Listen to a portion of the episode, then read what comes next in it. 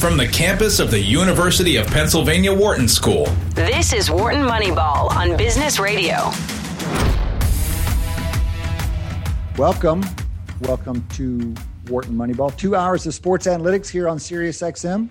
We do it every week. Been doing it every week for almost seven years now. For the last 10 months, we've been virtual, almost 11 months now, fellas. Been virtual, coming to you via Zoom. One upside is we get the whole crew in here most weeks. Cade Massey hosting with all my colleagues and friends Eric Bradlow, Adi Weiner, Shane Jensen. Afternoon, fellas. We're recording this on Tuesday afternoon. Most years we'd be packing bags, flying to Super Bowl City tomorrow. Not doing that this year, sadly. But we are still going to do a version of a Super Bowl show. We've lined up a number of interviews to chat with some folks from around the league. Um, but we're going to do the first quarter on COVID. This has been our tradition for the last seven months. It's the context of our lives, it's the context of our sports lives as well. And there's a lot to make sense of. So, gentlemen, as always, I'm interested in the world of coronavirus. What has caught your eye? Well, I'm going to jump in and just announce to the show that I got my first vaccine. Hey, hey, buddy. Yeah. So, so how, how did that come to be? Um, well, uh, it came to be because I work with CHOP um, in uh, doing research with the Center for Injury Prevention, and I don't actually have to be in the building very often, but every now and then I do. I got put on a list, and they have plenty of uh, openings. And actually, uh, uh, so I finally got in and just you know got my first shot, and I have an appointment for the second one coming up. I had a choice between Pfizer and Moderna. I, I chose. You had a choice. One. Not only did you get the same, but you had a choice. Yeah, I had a choice, um, and I chose the Pfizer only because the location where they were administering it was easier to get to.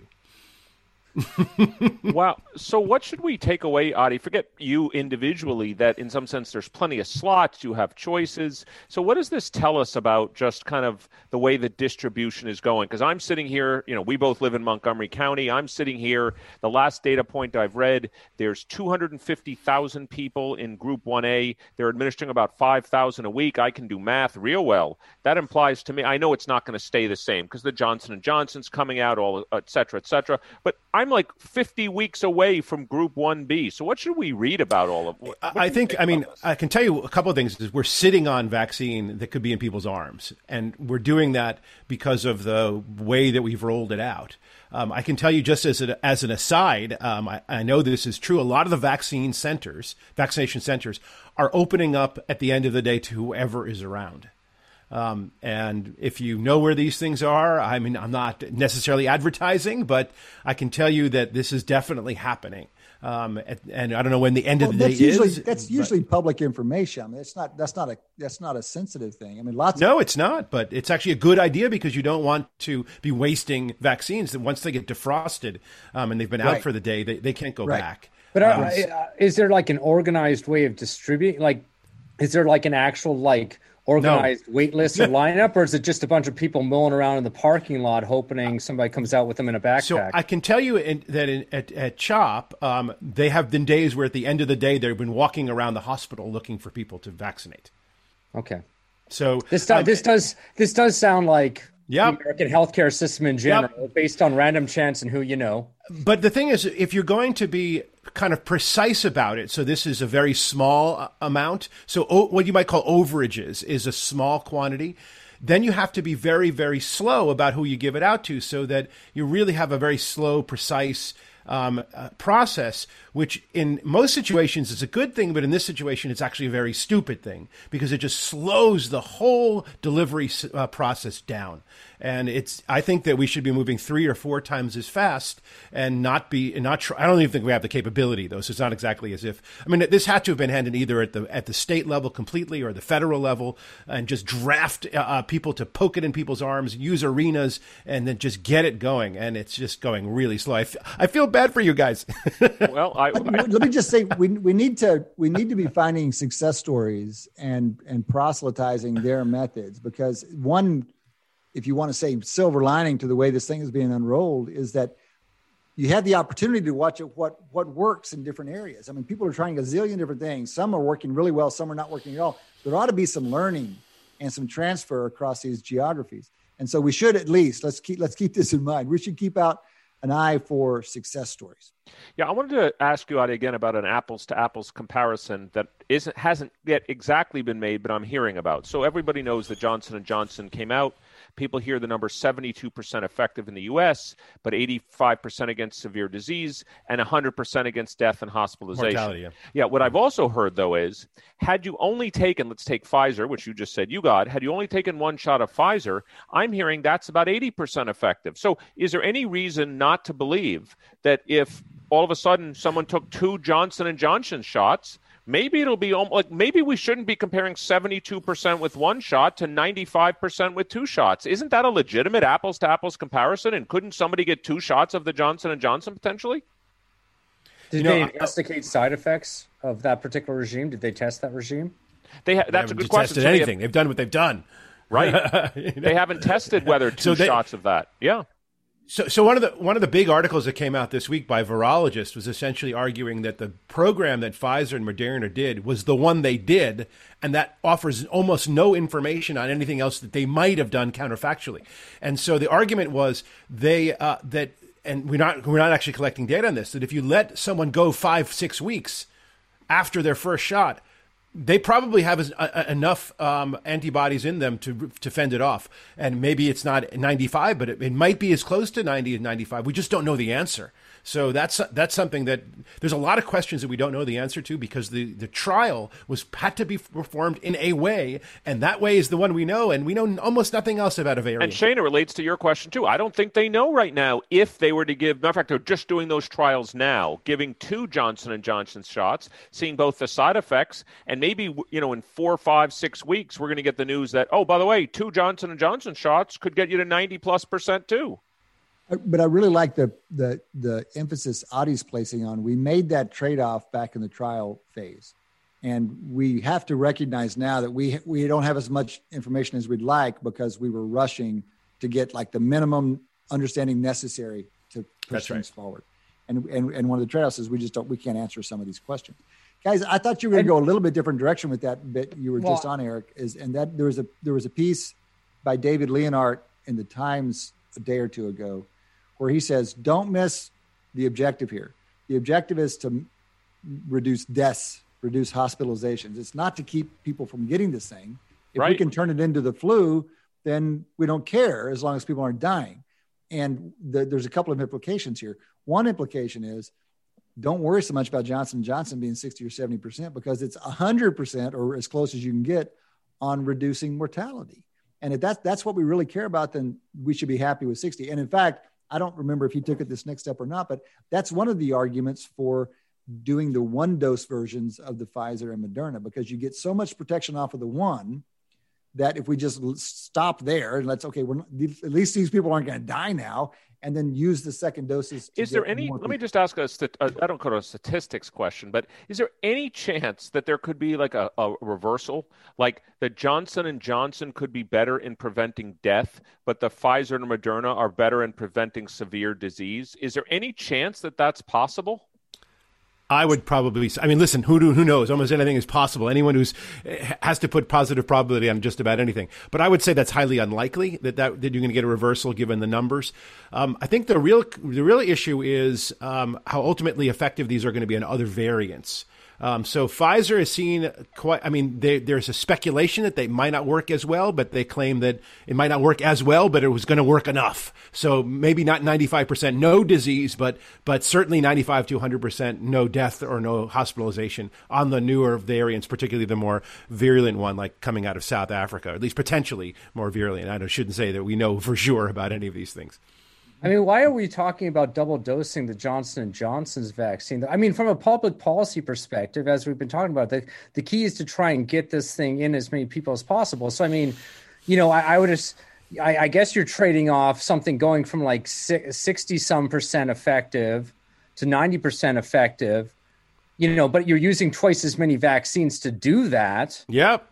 Right. I mean, wouldn't you want? I, I mean, I think we might prefer sixty percent effective, but giving it out to twice as many people. I think. And this other kind of like, let's now let's now take the Johnson Johnson. The one great thing about the Johnson Johnson, which is is only one dose, and turn it into Moderna and Pfizer. Well, we need multiple doses. I think the only question is, and I think I agree with your point. I think the only question becomes, you know, we don't know exactly what the long run effects of COVID are.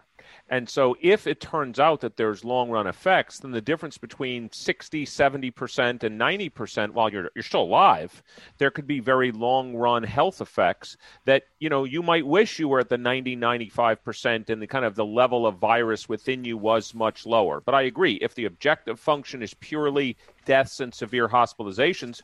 Matter of fact, you could argue, Shane, your point, which is you should go the opposite direction. We got to figure out how to turn Moderna and Pfizer into Johnson and Johnson. Yeah, no, I mean, not you know. I mean, I think they may work already.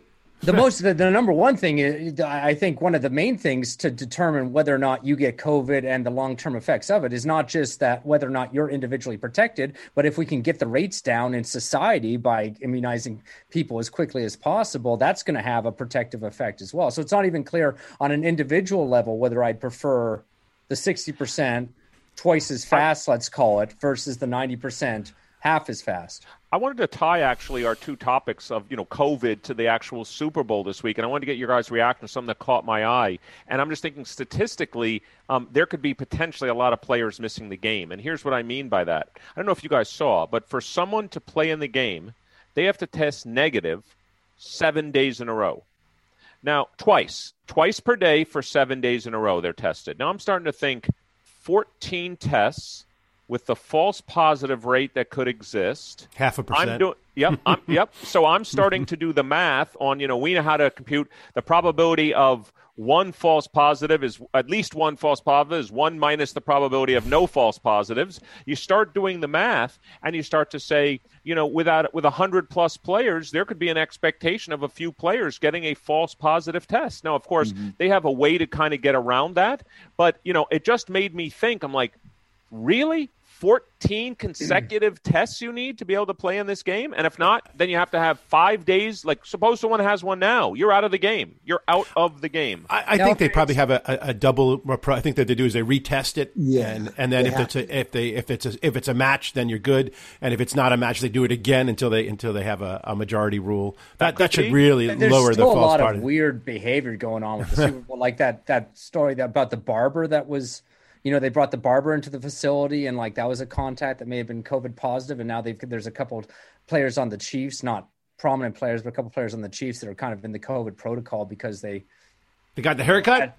Yeah, Oh my God, you couldn't wait, You couldn't wait to get a haircut. couldn't wait that's remarkable. to remarkable. get a haircut. Let me. I I wanted to pose to you guys uh, to back to the the uh, vaccine, uh, the double dose, almost like a trolley problem for the vaccine, uh, because of the way we've rolled it out, and there and there's all these almost tiers, and I got a kind of early access, if you will. Um, there's there's a lot of couples who one got early access and the other didn't, and is doesn't, and and is like the rest of you, like will have no idea when it's coming. If you if would you advocate having the first shot go to the one who got on the queue because the second shot once you once you got the first one the second shot comes automatically just show up and get it and send the other couple to get the second Oh shot my goodness gracious! I had what a great question because this happens a lot, right? And there's a lot of people in this- Something, this- this was saying something some people may not realize that in many situations it's not that tight bureaucratically in these shot centers, and in fact, sometimes strategically not that tight. And so, what Adi's suggesting is eminently doable in many sites. What do you think? What do you think about this? I, I mean, there. So I guess I don't understand really kind of the administrative. Like, there's not an ID check. I guess Nope. we're talking about. nope you just But- have to come you need the card but, you got in the but, first but there is. You do get documentation that you've been vaccinated, right? yep i'll show you But do you just fill that out yourself? Okay. So that card, Yep. by the way. So if I wanted to kind of re-enter society and I didn't give give much about other people, I, what I really need is that card. I don't even need the vaccine. well right? here in the us we're not going to do and I much can with just that fill card it out myself. well the card they only give you with it they, it comes from the cdc and you get the card when you get vaccinated so that's how i got it could you forge it i'm sure you can whatever But you could just that's not the issue. You could send anybody you wanted in your place, and they'll just fill Yeah, out the card and- and themselves. take and, and so once I got the card for the first round, I can go back for the second round with just the card. I can give the card to anybody. Or just fill out the card for the second round, not and save yourself. No, no, but it's not about that. I'm trying to get another shot in Right. someone's arm. Right? I know, I know. I just, I, I'm, I'm a little surprised that there's not even that level. No, Shane, but I this guess is the I shouldn't This be is surprised. this is one of this is one of the this is partly this is one of the pieces of news we're reporting, but I think it's a really interesting It is. you know family family policy Yeah. question. And Adi, I want to make an amendment to your idea. Mm-hmm. Then, when it's my turn, either have you go first, or if I have to go first because I have to identify myself, then I go first and I give. So you get shots one and four, and I get shots two and three. Well, right. The problem with that, and this is a potential bureaucratic, is, it's- that you might have to identify yourself for the first time. The second No, no. time I goes. said, I said, Yeah, I'm yeah. gonna. I, let's say you and I were a couple. Yeah. You're going to get the first shot. You got your card. You give me shot number 2 Mm-hmm. I identify myself. I get shot number three, and then give you shot number 4 Right. Mm-hmm. I get two and three, and you get one and Yeah, four. one and four. We'll end up See, with two Eric, shots, but actually- we're both protected in the meantime. That's right. I think there are plenty of sites where even on the first shot, the ID requirement is sufficient, sufficiently weak that you could pull that off. So I, it's a nice elaboration. Now I want to pose one, I think, substantive complication. What about down the road when Pfizer comes up with a permutation that's supposed to address the South African variant or whatever variant might be relevant, and now they want to go back and give that a third shot to you mm-hmm. if you got the first two to address mm-hmm. that, and now you've screwed everything up, and the record keeping isn't right, and there and there are things you can do. They they some places are asking you to register and be tracked, and so you would throw all of that out the window if you start doing these things. And we don't know for a fact that that's going to happen, but it might happen. I don't know. It's a bird in the hand, right? Isn't that the argument essentially? Well, I mean, that's Leonhardt's argument. That's definitely Leonhardt's argument. It's really, really interesting. But this is All right, actually guys, something that is that is front and center for actually a lot of people who haven't considered it, but they potentially should because of the way it's rolled out. Mm-hmm. Interesting. All right, we're talking COVID 19 here in the first quarter of Wharton Moneyball. This is our special Super Bowl Sunday show. We have a number of interviews coming up in the rest of the show, but we're just having a little first quarter coronavirus discussion. Guys, what else in the world of COVID 19? I know, Adi, you were pointing to some some controversies around ivermectin. This is on the treatment side of things. What's going on with ivermectin? Yeah, Seems so to have blown up. ivermectin, ivermectin is an antiparasitical drug. How it works or what it does, I have no real idea. Um, but it uh, is a very important uh, drug. I think it, was uh, the technology behind it. It was uh, behind a Nobel Prize in 2015 in medicine.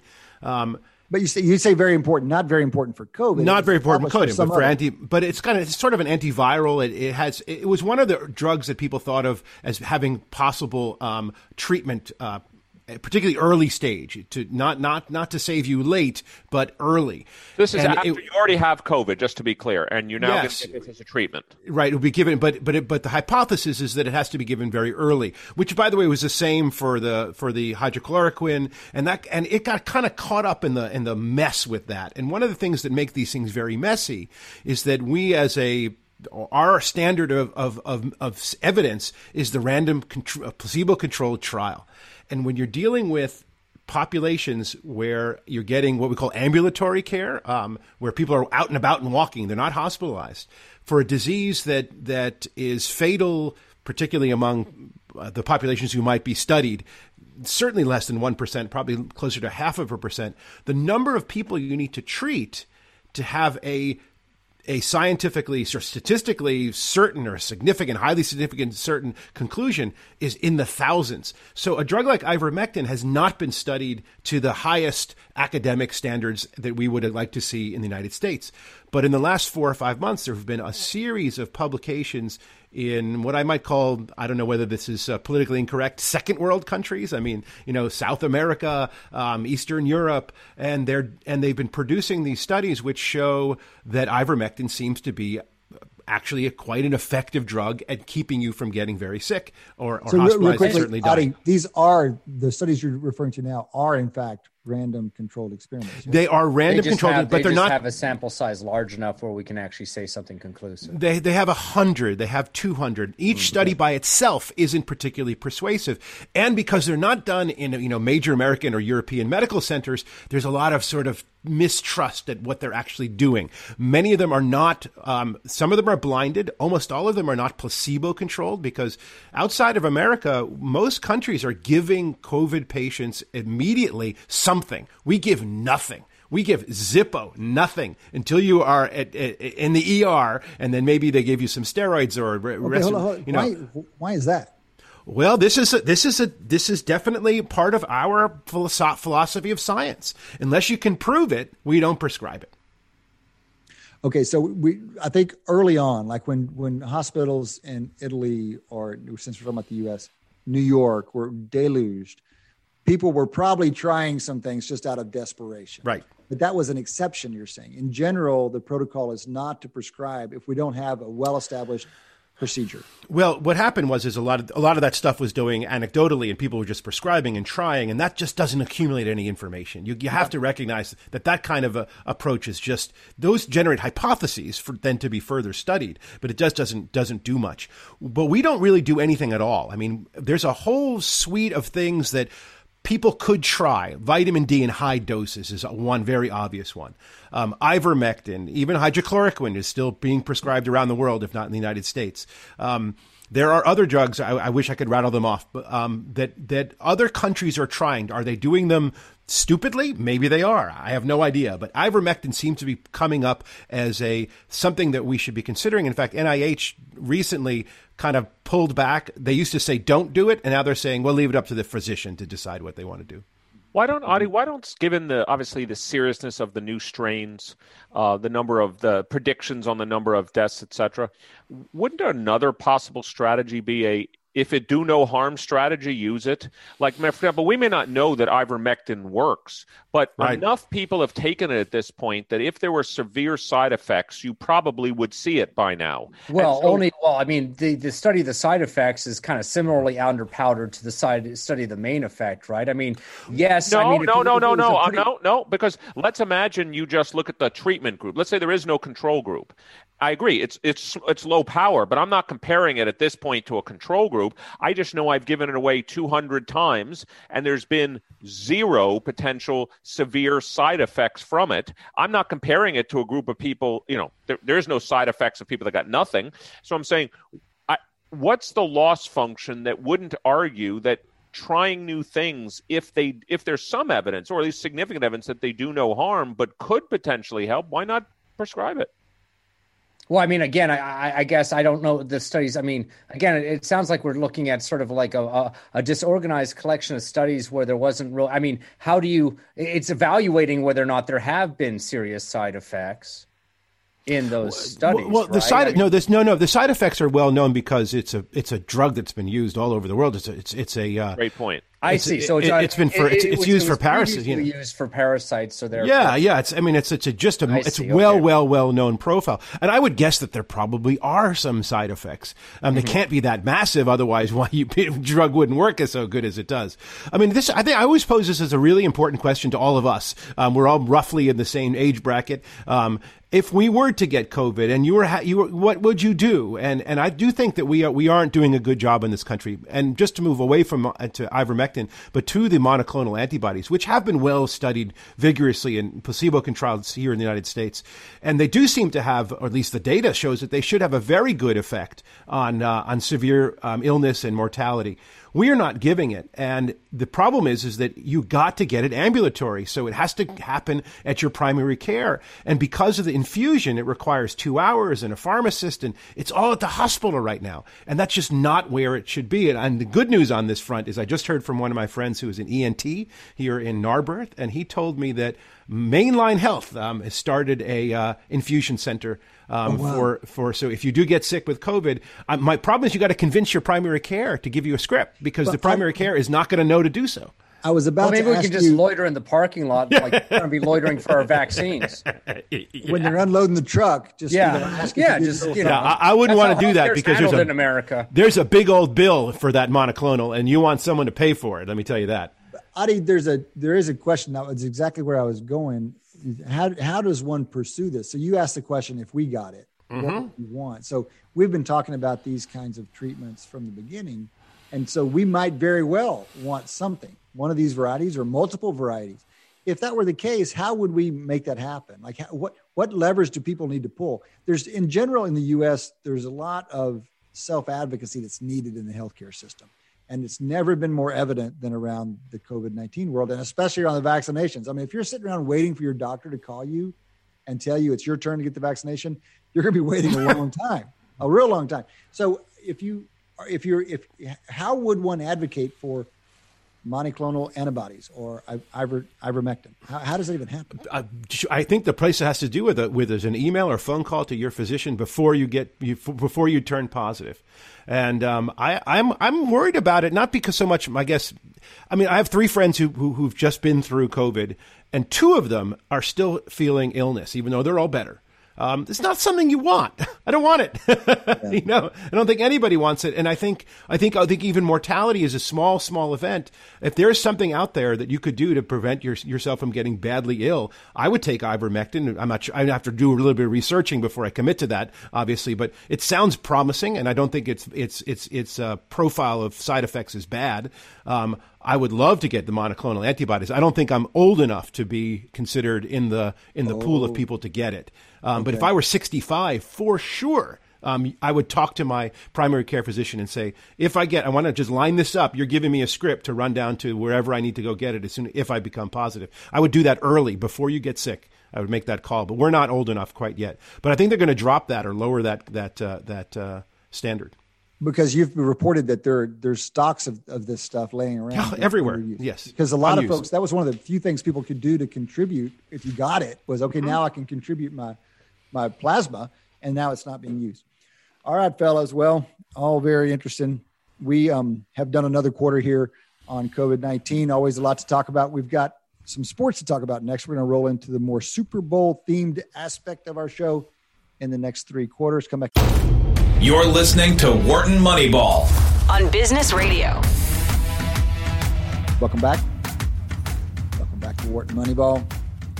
Rolling into the second quarter now.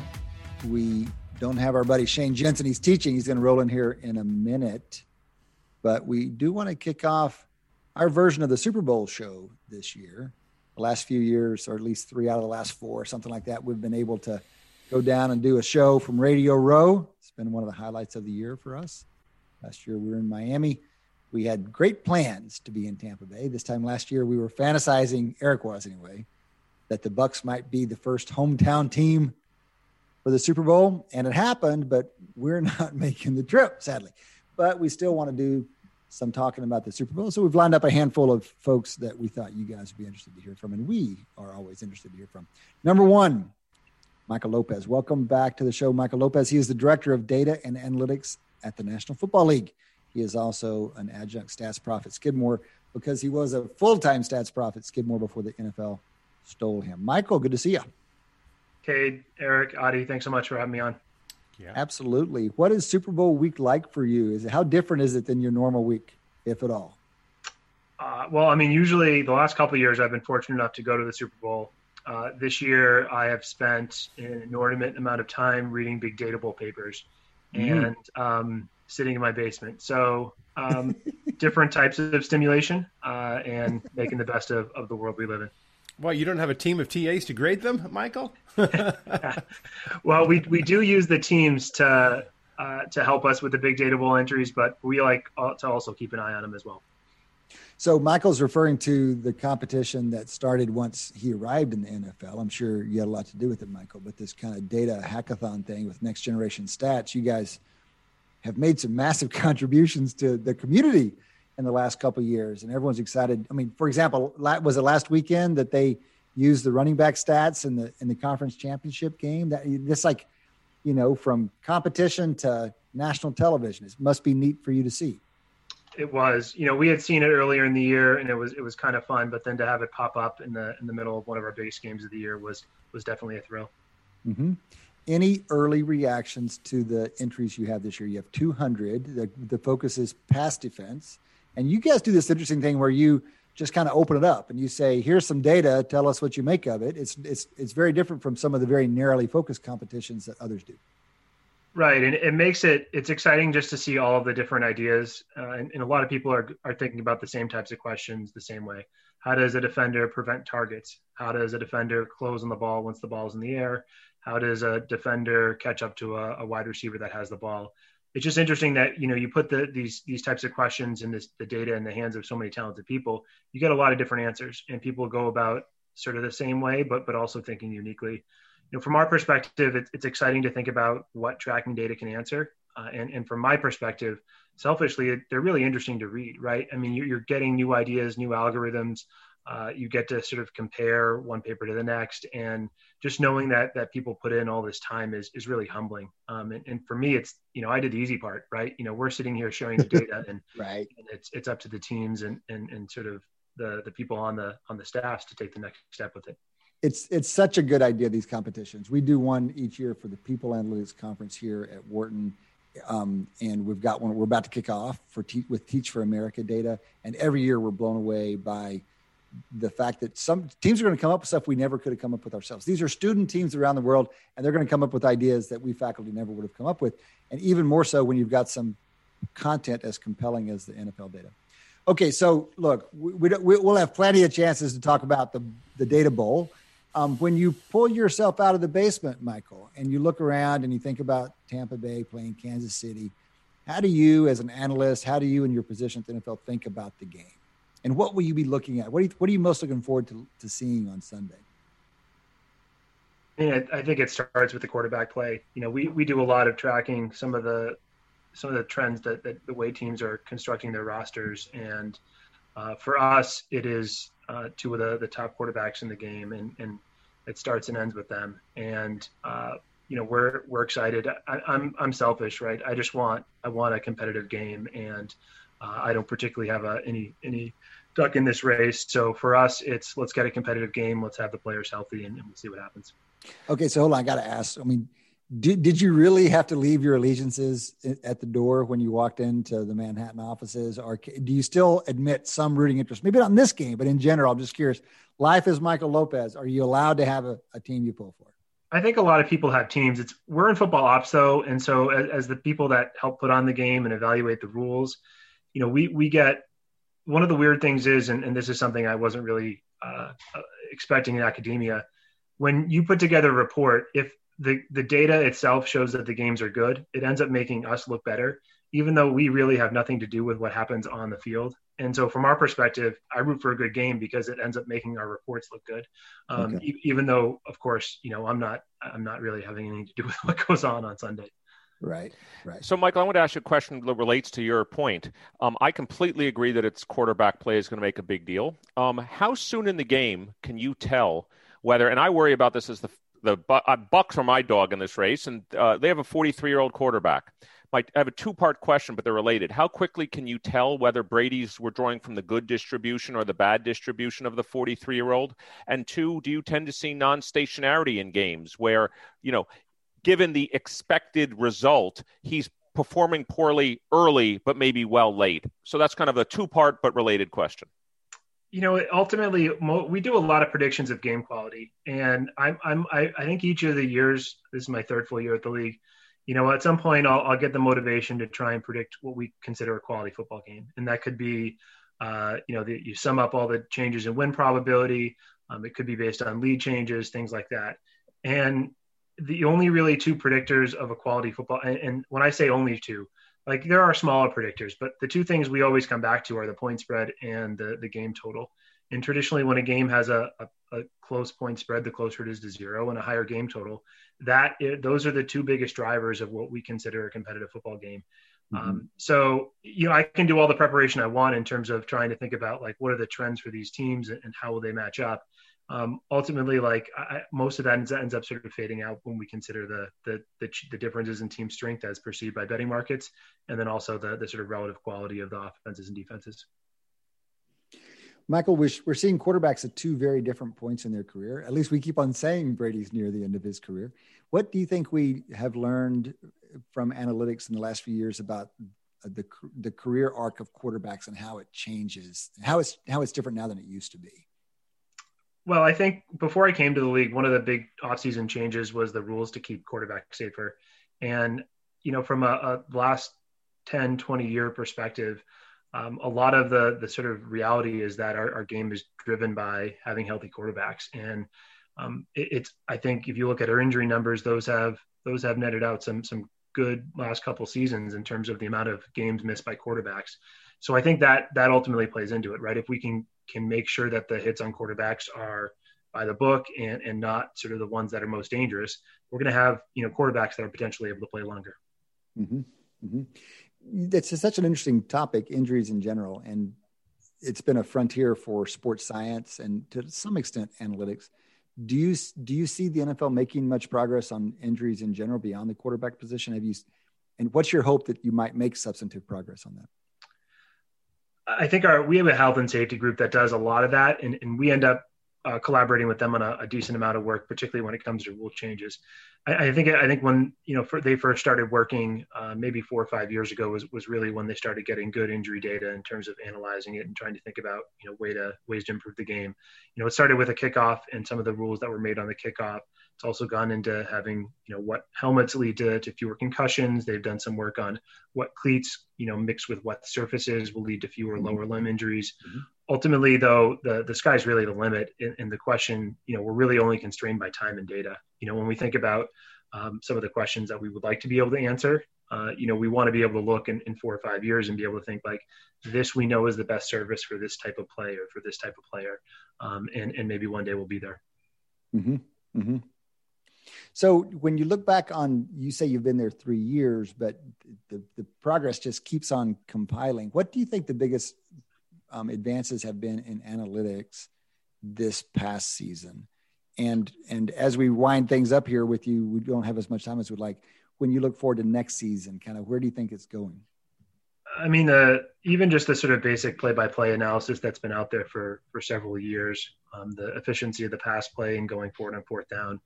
I mean, those are those were two low-hanging fruit that analysts have been sort of you know almost being a dead horse for a while and and now to see teams passing the ball on first down more often to see teams mm-hmm. going forward on fourth down mm-hmm. you know mm-hmm. not just a couple of teams but literally all teams you know if you look at sort of the the team that was least aggressive on fourth down this year you know they were a typical team you know 10 years ago and so right. it's across the bar teams are, are sort of recognizing some of those inefficiencies and um, you know what's next honestly if i had a really good answer i'd probably want to go work for a team so, Michael, let me just ask you a quick question. A lot of people can say analytics is great, you know, in game three of the season, but let's see a team really use it in the Super Bowl. Let's imagine a scenario either team is down one point, they score a touchdown with 10 seconds left, and analytics says that they should go for two to win the game. Do you ever see a chance where that actually happens in the biggest of all moments? Sure. Yeah. Oh, for sure. I mean, I, I think even you look at Andy Reid going forward on, on fourth and one with a backup quarterback um, against Cleveland. I mean, that's a that's the type of scenario that no one would have ever envisioned, um, maybe other than you know Bill Belichick and fourth and two against Indy. Like it, it's just sort of becoming a more common practice to see some of these surprise decisions. Uh, I, you know, I think ultimately you would really want that coach to to know, you know, what is my win probability in overtime? What is my, you know, how comfortable am, am I with my two point play? I mean, ultimately they have two point plays that they probably think are 75% probability, or maybe they called it already. And, you know, now we only have a 40% probability. So um, I, I, think, yeah, it, it, would be fun to have it come down to that one play. I hope you're right. Eric, you're reminding me of some analysis that Ben Baldwin just kicked out in this past week about these fourth down decisions and how they, it looks like coaches are most conservative when the game is most in play. Like they're much more likely to go risky and play kind of the analytics forward if they're way behind or they're way ahead. But exactly where, it, in some sense, it's most important, they get conservative. And I've heard others say that. I've heard analysts with teams say that they worry about coaches who are planning analytics forward in the regular season, but then they get more conservative in the playoffs. Do you think this is a real pattern, Michael? I think every coach is different. And uh, ultimately, I mean, this goes back to several of the initial fourth down papers, right? You know, the the, ultimately they're also want to keep their job and um, maybe that's easier if you, if you make the safer play although certainly less so now than, than maybe eight or ten years ago. Michael we really appreciate your taking some time out of super bowl week and your big data bowl judging to come visit with us. Always a pleasure to see you. Thanks so much for having me on. All right that was michael lopez director of data and analytics at the nfl we now turn to our second guest, Nick Mangold, longtime offensive lineman in the NFL, two time All Pro, whole career with the Jets, which makes him an Adi Wyner favorite. Nick, delighted to have you here. Thanks for joining us. No, thank you for having me. Appreciate it. You um, look like you're in snowbound New Jersey right now. Is that right? Very much so. Just got off the sledding hills, um, and so I'm cold and freezing, um, but the kids are loving it. Yep. Do you miss? Do you miss playing football in snow? Look, are, is it? Tell us as as a as a professional football player, do you enjoy the, especially as an offensive lineman, do you enjoy the weather and the snow as much as you did when we were kids playing football in weather?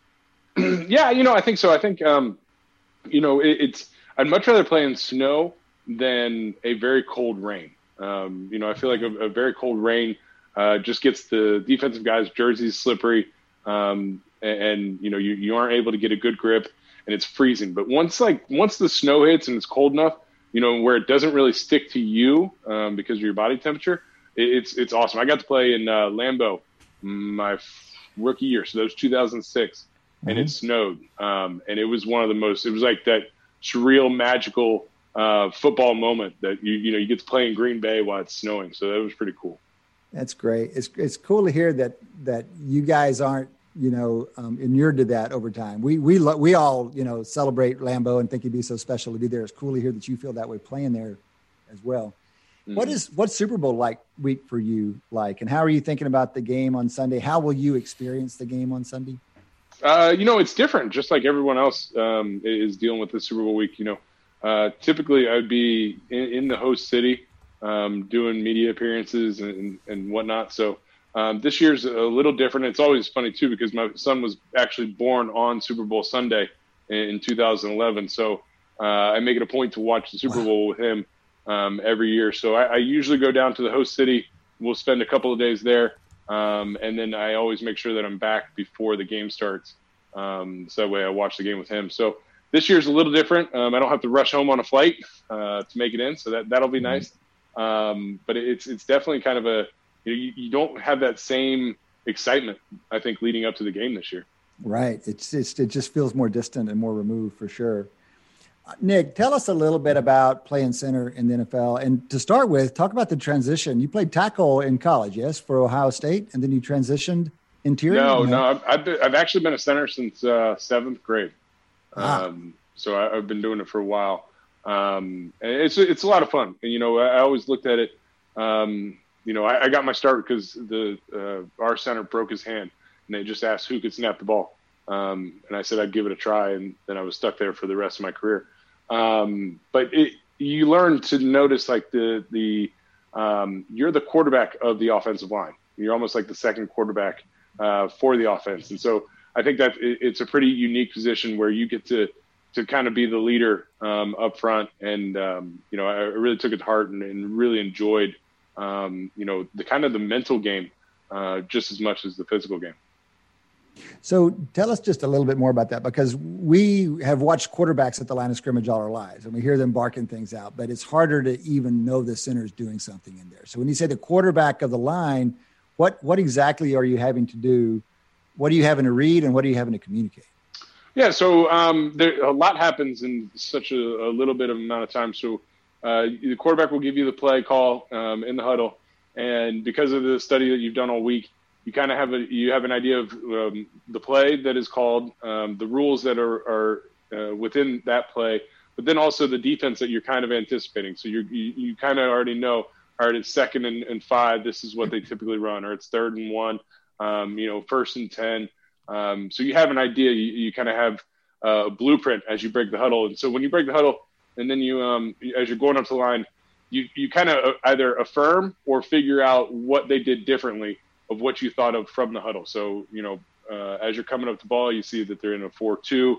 Um, you know, they might be in a five uh, bear front. You know, so you're you're taking this all in and processing that information because each front um, has different rules um, for each play, and especially in protection. So um, you're taking all that in, and you're getting up the line and when you hear a center make a call, it's almost um, a confirmation of a call, and it's not so much where quarterback making a call; he's kind of more directing people to a linebacker or changing something. Uh, a lot of times, centers are, are, just confirming, you know, the rule that everyone thought it was. Um, but at the same time, you're looking at the safeties, trying to judge, you know, especially in pass protection, if they're going to be coming from a different side. Uh, a lot of times, quarterbacks will handle that um, in, in tandem with the center. Um, so you got to be on the same page with your quarterback. Um, and then if something does change and you need to get a, a, use a different rule um, for the play, that's when you you can alert the other lineman there. Um, and then you um, you got to make sure that you remember the snap count, and snap ball on time, so everyone doesn't jump and look foolish. So uh, there's a lot to process um, for the eight to, to 12 seconds you get from the huddle uh, to snapping the ball. It's remarkable. It, re- it really does seem remarkable that you can even do that. What what about on the physical side? And we're trying to kind of take advantage of the fact that we have someone to talk with about offensive line play because so many of us are just completely ignorant. Even those of us who've been watching football all our lives are ignorant, especially at center. Like so, we've talked about the quarterbacking aspect of playing center. Physically, what are the most important qualities and, and why in a center versus you know we're always talk about tackles and they're protecting the quarterback against the edge rushers, but what does it take to to succeed as well as you did playing center? Yeah, you know, I think um, first on your first point of being ignorant about the offensive line, um, as a now new fan of football, where I don't get to watch and study it, um, I, I, completely understand why people don't pay attention to the offensive line. For some reason, the camera follows the football, and I, I, don't get it, and I don't understand. So, I, like everyone's asking me, like, "Oh, you know, which offensive line do you like the most uh, from this year?" And I was like, "I have no idea. You can't watch them unless you're watching, you know, the all 22." So Mm-hmm. Um, I, I, now understand that point. I always always found it odd. I was like, why aren't we more appreciated? And then now I realize. um, but on the physical traits, you know, it, it, kind of there's an ebb and flow of the game. Um, when I came into the league, uh, defenses were starting to push more towards a three-four um, heavy uh, defense, and, and, would say, uh, you know, you have that big nose tackle in the middle, and so uh, my physical size and, and nature, um, you know, had to deal with the Vince Wilforks of, of New England, um, and you know, handling those guys. So, so hold on, Nick. remind us how big you were when you played. Uh, I was six four, um, anywhere between three oh five and three fifteen, depending on on what time Davey caught me. Am I right? That sounds big for a center, no? Yeah, no, I was definitely told, um, especially as I was going through college, um, that I would probably have to switch to guard in the NFL because I was too tall to play center. Uh-huh. Um, which I, I, never really understood. It was like, you know, you, you have tall tackles. What's what's the matter with center? But typically, um, you know, at, at, the time I came out, I think guys are getting taller now.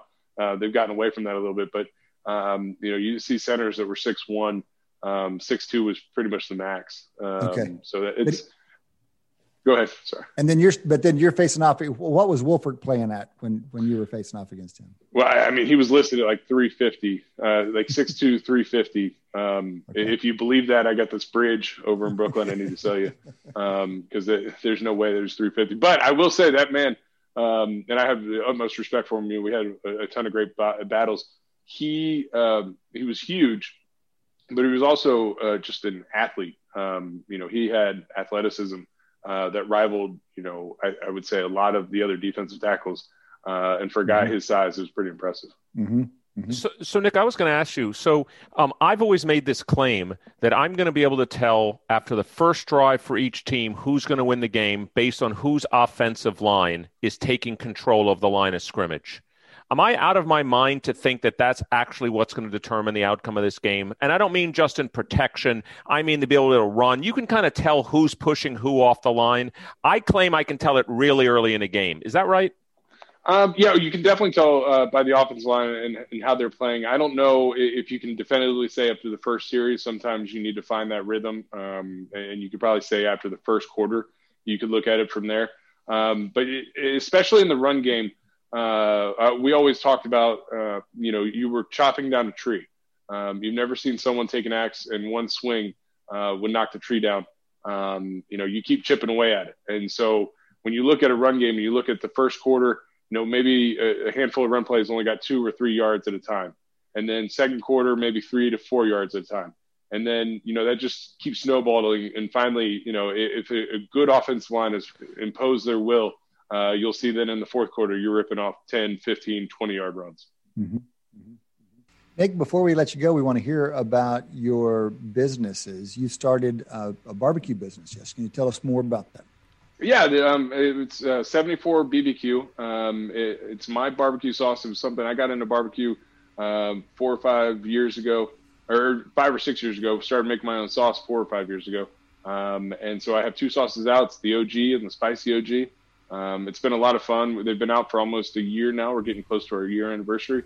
Um, and it, it's just been a neat process. And barbecue is something special uh, that you know brings people together, um, brings community together, and enjoying a good meal. So uh, to to be a part of that and, and to to spread my sauce to people um, because I think it's the best and I want other people to enjoy it um, has been a lot of fun. And uh, we're able to give money back to answer the call, uh, which is a, a, big thing for me for New York City. Um, the families of uh, fallen first responders on the job, uh, you know, they they help out and give them support. So uh, mm-hmm. we, not only am I lending my ugly mug, uh, now I can add a, uh, a, monetary contribution to them as well, and I'm pretty happy about that. That's great, Nick. Where where should people look to find your 70, 74 BBQ sauces? So we're starting to spread. Um, you know, you can always get it at 74bbq.com. Um, that's spelled out 74bbq.com. Uh, but we're now on Amazon. Um, we're here in uh, New Jersey, New York, um, and I think we might have broken into Connecticut and Stew Leonard. So uh, you, if you go to the website, 74bbq.com, uh, we have a whole list of, of where you can find it. But uh, you know, Amazon has been a big one that that is just new to us within the past two weeks. So we're pretty excited about that. That's awesome. Look, you're wading into a barbecue controversy. You know what what geographic leanings do you have? But I want to I want to test one other controversy before we go. You may or may not be able to weigh in on it. Where do you stand on Sam Darnold? We loved him coming out of college. There's a lot of folks who think that he just hasn't been in the right environment. He's had a number of years under his belt now. It's one He's of the most interesting young. questions in the NFL. Do you do you think that do you think that we know what we need to know about him, or do you think he needs a change of environment? Maybe he'll get it right in New York, but what where do, where do you sit on him? Yeah, I, you know, I sit on. Um, it, that's a tough call because he really hasn't gotten the fair shake. Um, uh, you know, coming out and, and really testing himself with the weapons that he needs. I mean, look, he had last year he had mono. He was out for uh, a month, and you know um, that puts you behind the eight ball this year between uh, the coronavirus and just having not a lot of great talent um, around him. Um, you know, how can you judge? Like if you put, uh, you know, let's say the the hot topic right now, a, uh, a Deshaun Watson on the team. Like, mm-hmm. does he is he able to do anything without you know the proper protection and without the weapons outside? So, mm-hmm.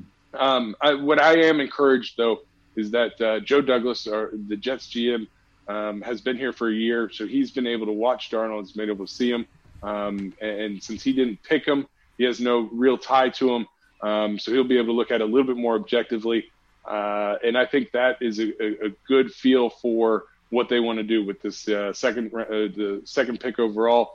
Um, do they want to keep him? What they it, it's better than having a new GM come in who had no idea, you know, is now trying to catch up. Um, okay. He now, he, you know, Joe has that uh, that leg to, to stand on. Okay. Wonderful. All right. Well, listen, Nick, thanks for spending time with us. It's been a real pleasure to talk to you. Good luck with your unusual Super Bowl weekend. Enjoy it with the birthday boy, and good luck with the barbecue sauces and the great cause you're contributing to there. Awesome. Thank you guys for having me. I appreciate it. You bet. Nick Mangold, two time All Pro, seven time Pro Bowl center, coming out of Ohio State back in 05 or so before an 11 year career in the NFL.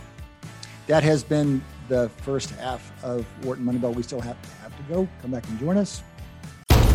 You're listening to Wharton Moneyball on Business Radio. Welcome back. Welcome back to Wharton Moneyball. Two hours of sports analytics here on SiriusXM.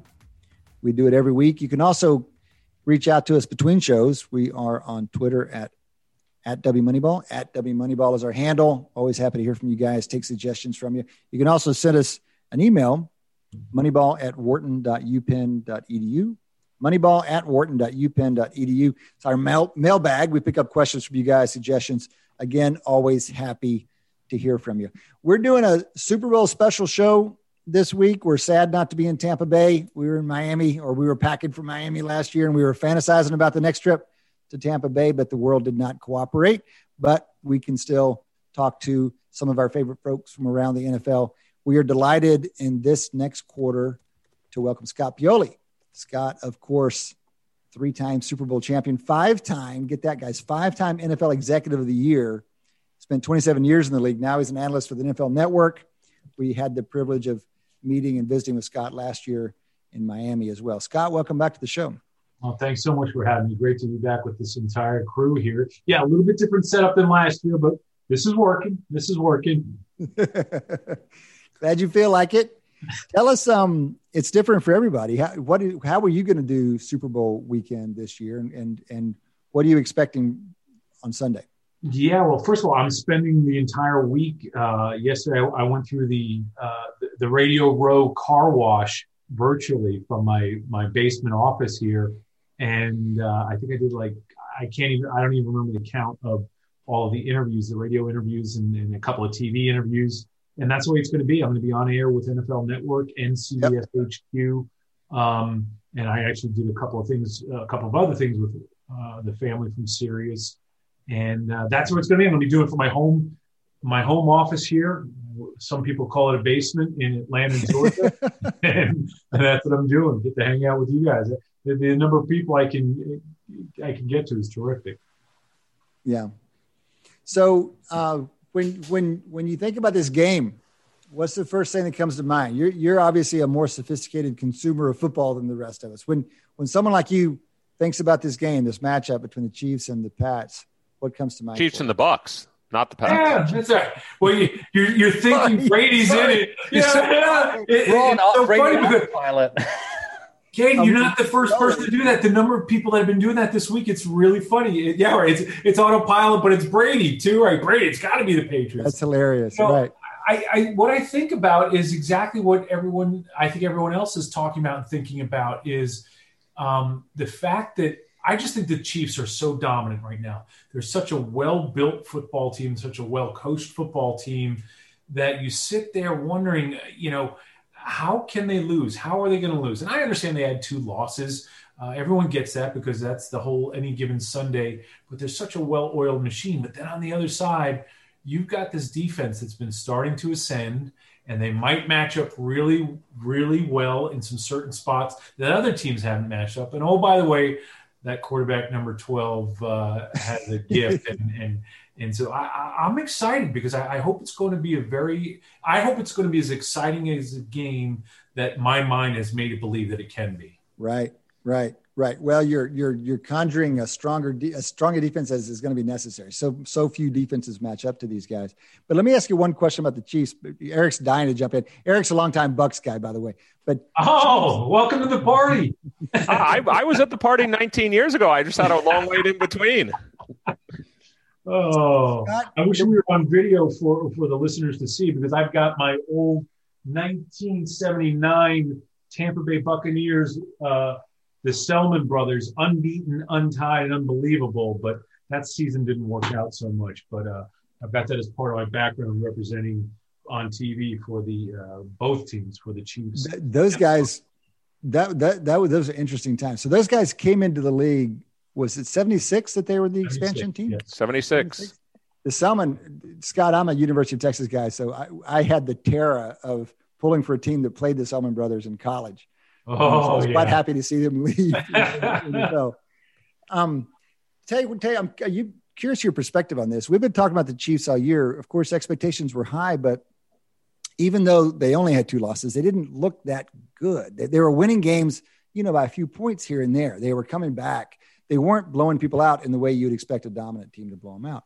So, the most parsimonious explanation is, well, they're not as good as they used to be, or not as good as we thought they were. The alternative explanation is, well, Andy Reid's only showing what he has to show. They'll pull it together when they need to. And I tend to short those kinds of stories because they're they're kind of cute, right? But uh, they're they're kind of complicated. Might that be true though? Is it possible that that Reid and that team kind of plays up to its competition and they're going to do what they need to do to win? And when they when the big teams, when the conference championships arrive, then they're going to look really good. You, you know, Cade, I'll say this. You know, having been a part of the, the last team that did back to back, Mm-hmm. the idea, the emotion, it's exhausting. It's exhausting to have to go out there and be the hunted week after week after week. And they, you know, the, the, the bottom line is they did what they had to do to win. I don't know if they're necessarily playing down to the competition because I, I think what they do is they do what they have to do. And sometimes it's human nature. I don't want to say they get lazy. I don't want to say that they get complacent, but it's human nature. They know. I almost feel like the offense toys with people at times. It's like that they can score at will whenever they need to be explosive. They will turn it on and be explosive. But just like happens with the tortoise and the hare, right? Sometimes you rest a little bit too much and you might get beaten that race. But I, I, I still think that they're a dominant football team, certainly offensively and they do a very good job on special teams. The defense has had moments where they've struggled, but they're still uh, they've done what they've had to do to win football games in a season which is very difficult mentally and emotionally to prepare for as being the hunted. Scott, I wanted to ask you a question just because, you know, although I am a Tampa Bay fan for the last 20 plus years, I did grow up as a Giants fan. And I remember the Super Bowl extraordinarily well where the Giants beat the Bills. Uh, this is the one where the Scott Norwood miss. I, as I remember, the Bills never punted in that game. Um, is this another one of those games? Like, if you're the Bucs, do you try to win this game 20 to 19 and just run the ball, long drives, etc., or do you have to win it 50 to 48 in a shootout? I think you hope that you don't have to win it 50 to 48. I think that you go into the game hoping that uh, Leonard Fournette and Rojo are going to do the job and keep it. Because again, I go back to, I can only speak for the models that I know. And I know when we used to have to line up against Peyton Manning and try to win the conference in order to go to the Super Bowl, every time we played Peyton Manning in that explosive offense, our best defense at times was our own offense by controlling the ball staying on the field, limiting the number of mm-hmm. series that the other team could get. And it was really an important part of our uh, trying to be. And I think that that's how you want to approach the game or any game with the Kansas City Chiefs. Whether or not you can do that is a whole different story. But uh, again, keep the other explosive offense off the field as much as possible. Mm-hmm. Yeah, I have kind of a question related to that, and it kind of touches upon your whole exhaust. It's exhausting to be uh, repeat champions to you know I, I also got the impression watching games this year that the chiefs kind of at least offensively were toying with teams and that they could kind of score well and i almost i got a feeling that there's maybe some amount of load management involved mm. on that part of that team where you know if they really did score at will like it, you know i think your average kc drive if they were trying hard would last about 45 seconds but their defense would, would would be destroyed by the end of the game or by the end of the season because they'd just be on the field, you know, after every other minute. And so, to what extent do you think there actually is? And I think maybe I'm overreading it, but there is like this sense that like maybe the offense was intentionally slowing itself down in part as kind of a strategy for kind of overall load management for the team. Well, I, that's a fascinating thought. I hadn't thought about that but I also think that you know you look at they they have big strike capability, but what they have done is at, they've tried to play ball control, and I don't know if the reason is that they were trying to keep their own defense off the field, or if they were trying to Shane really get better as the course the course of the season went on. Because I think a lot of the smart coaches this year realized they didn't have mini camp, they didn't have a normal training camp, they didn't have preseason games. So they could not get as much work with their offense and those players mm-hmm. working together that, mm-hmm. you know, but I, I love this idea of, again, management of the, the reps that the defense that is average gets. But as much as it was it, within this year's 16 games, teams had to play their regular season, their preseason, and their mini camps in order to get players on the same page. To me, that's mm-hmm. why I felt like, in the case of the Buccaneers, that Brady and some of those other pieces got there so late they weren't mm-hmm. together. So they needed as many reps as possible within games. So Scott, let me ask you, um, how much does this game, you know, Brady's obviously legacy is pretty well set. I think he's he's good. Um, but let me ask you the question: How much does this game potentially affect the long-term legacy of Andy Reid and Patrick Mahomes? If they win this, not only does Patrick Mahomes have two, he's the first guy since I think it's 0304 to win two in a row. Andy Reid, you know, you could forget any NFC disappointment with the Eagles, this that. He's won two consecutive Super Bowls. Does this fundamentally change potentially the legacy of Mahomes and Reid? Um, if they win or yeah. if they lose. Well, if they if, win, if they win, I don't think it changes because I think regardless of whether they win this weekend, they're going to be a force moving forward for the next mm-hmm. several years. Their legacy is being built right now, and if there's a one-off where they lose, you know that's going to happen to to to good teams and great teams. I think that they're going to be in the mix and in the hunt so often that um, th- that it's not going to matter if they lose. Now, if they win, I think that we may be talking about a team who you know has the possibility to legitimately win three in a row, which mm-hmm. you know we, ha- has never been done. But um, th- I just think this franchise was built so well again from a talent standpoint and from a coaching standpoint. They haven't had much attrition. They really haven't on the coaching side, and that's a that's a very important part. Yes, they've lost bits and pieces in a couple, but they haven't lost some of the most significant key components. And I, I think that that is going to keep them in. in and the other Scott, thing is, what is players it, under contract. Go ahead, Kate. Kate I'm sorry. What is it that it's that's allowed them to do that? If you if we look back in the early era of the of the Super Bowl, there were lots of back to backs, and we kind of grew up on the, the Packers, the Steelers, the Cowboys, and mm-hmm. then it's it seems much tougher to pull off these days. These guys are are making run at it like few other than the Pats have done. What is it beyond Mahomes? Mahomes is like the obvious thing, but what is it beyond Mahomes? You're talking about not having attrition. You're talking about keeping a coaching staff together. Why does that happen? That's not just we can't just take it for granted, right? Something's creating that. Well, there, there's stability because there there's for whatever reason.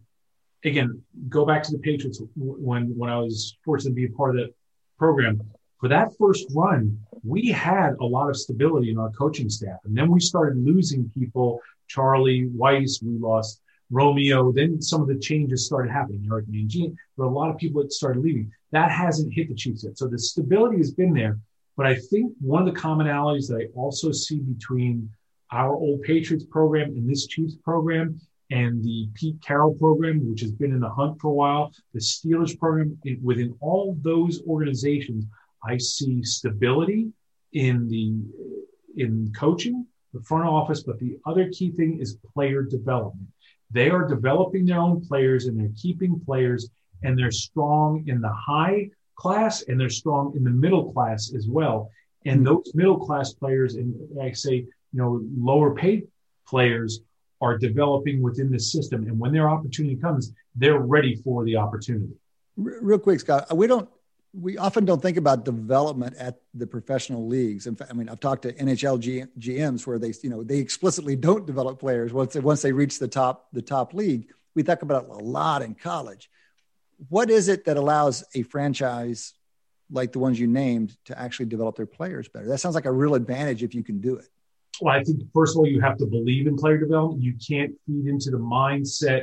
People will often say, "Well, there's not time to develop players." Yes, there is. Right it goes that it goes back to the teachers. If you have coaches that are good teachers, again, there's a lot of really smart people in football, and there's a lot of smart people in every industry. But if you get the smart people that are not only smart, but they know how to teach the knowledge that they have within, that is how you develop players. You have to have a system, you have to have a process, and you you can't get scared off by the couple of players that develop and then run off. And you can't say, ah, see, we, we didn't get to keep that player again. Develop as many as you can, keep as many as you can, and understand that there's going to be some degree of attrition, but manage yourself through that. Scott, Scott, one last follow up on that. Does it take a certain level of success to even have the capacity to do player development? You talked about, you know, you kind of have to redirect resources to some extent to actually focus on developing players. Is it the case that the teams that are struggling in the middle feel like they just have to kind of push for performance this week, whatever it takes. And that might mean we don't develop those players. And it's the teams that have some stability and some success who can then carve off a little capacity to work on player development. And it's actually this self fulfilling cycle. I believe it is. And if you get, again, you have stability within the key parts of the organization. You have assistant coaches that are very good teachers. I mean, Dante Scarnecchia, the way that he was able to help that Patriots program, the you know, I also think about the players have to buy in and believe in it also, Kate. You can't just have this system and this process that that you tell people is a good develop. They have to believe in it as well. Mm-hmm. Mm-hmm. So, mm-hmm. Scott, I want I wanted to ask you, what are the chances, since we're obviously also an analytics show on here at Wharton Moneyball, that we watch this game and we just see an outright analytics blunder, like either a team not going for it on fourth and one when the analytics says they should, a team either not going for two when they said they should, a team kicking the field goal, doing you know doing this, doing that. What are the chances you think at this high level with these two coaching staff, with as much as we've learned about analytics today, that you know at W Moneyball is tweeting during the game. I can't believe Team X just gave away 7% win probability by doing this. I believe that there's a chance it happens because, again, we're all human. I also think that there's a chance, Eric, that the analytics get it wrong sometimes too. And that's, mm-hmm. and that's the truth. And this is, you know, I remember that I felt last year when we had this conversation, it was so awesome when we talked about the respect of the two departments and the two different perspectives mm-hmm. coming together. And I think what we have to understand there is going to be human error that doesn't go with the analytics at some point. And I do believe that that'll happen to what degree, how big of a, a blunder it is, I don't know. But I also think that there's going to be some some recommendations made via analytics that don't get as much focus, but had you gone with the analytics, that would have been wrong. And again, yeah. to me, that's where the beauty comes in for the best franchises is where people lay down their arms. They're consistently respectful to both sides. And analytics understands that football is going to screw it up. Football understands that analytics is going to screw it up at some point in time. There'll be a wrong decision, and you don't poke one another in the eye and you say, it's okay. Let's just get it right. Let's try to get it right the next time. That's what true teams are about. Mm-hmm. Rather than pointing the finger and saying, oh, the analytics said this. You should have done this, Andy Reid. You're you don't know. it. Well, you know, Andy Reid's making some instinctive and feel decisions in games that maybe didn't marry up. So again, it just needs the right marriage. Scott, you, are one of the people who really sits at the intersection of those two worlds. I'm curious what advice you would give to the analytics community on being better uh, in whatever form. So there's been so many advances in analytics and there's nice contributions, but there's always ways to get better. So from your perspective, coming more from the traditional side, but being open-minded, what do you think the analytics community needs to do to be better? Kate, here, here's what I'll say is I, I don't want to I don't want to say something just to the analytics side because I think that's where the problem starts. Is that people with football background say, you know what, analytics, this is what you need to do to come closer to us. And then the analytics people are saying, you know what, football, this is what you need to be to, to do okay. So in order to bridge that gap, I just think that both sides need to lay down their arms, lay down their egos. You know, just don't don't be that guy or that gal. You know, just just show some grace, right? Yeah. So, I, I, Kate, I think I'd be I'd be a fraud to say to you, you know, this is what this is what the analytics folks need to do to be better to get over the football side. The problem is this is what football people did for years and years and years. Now we're at this point where certain things have shifted and the people on the analytics side are saying, oh, all, all those football meatheads, this is what you need to do to come closer to us. And to me, it's just maybe we all need to stop advising the others what they need to do so much. right? I mean, we this could turn into a political conversation. Yeah, yeah. Maybe if we all just lay down our arms here, be strong, be confident, but be respectful and show some gratitude and grace. That that's great. That's a great note to end on. We're sad to have to, to, have to wrap up so quickly, Scott. We're always happy to get time with you, but um, we appreciate you're spending some time with us. Wish you the best uh, with this weekend and your analyst work. And we look forward to talking with you more down the road. Well, thank you guys. I really appreciate it. Again, it doesn't have to be the Super Bowl every year. There's 11 other months we could chat. Good, good.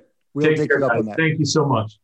All right. That has been Scott Pioli, friend of the show, longtime exec in the NFL.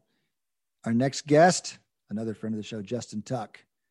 You know him, two time Super Bowl champ, two time Pro Bowl defensive end, out of Notre Dame. Also, out of the Wharton School, he's a grad of our MBA program. Justin, welcome to the show. Thank you for having me, man. I, I guess I did something okay, you know, on the first time we all invited me again. So uh, it's my pleasure. Absolutely. We, we caught you on Radio Row about this time last year down in Miami. It was a lot of fun yep. to be down there. We're all kind of sad that we're not going to be down there this year. How will you do Super Bowl weekend this year? You're, are you, I assume you're not going to Tampa Bay. No, I'm actually going to be there. You um, are. It's funny. The role I live now is is one of finance. So I um, I actually have some clients that I have to go see.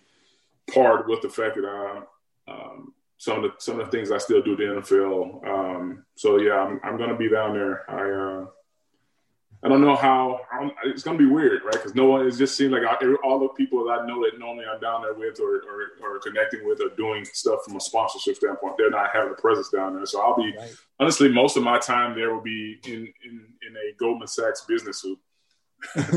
okay, a little different. Well, listen, before we do football, do it. Let's do a little bit on that because I'm curious how things have been going for you since you left Wharton how you're finding life in Goldman Sachs after life with the New York Giants. It's New York, New York is still, but how yeah. is it on the financial side of things?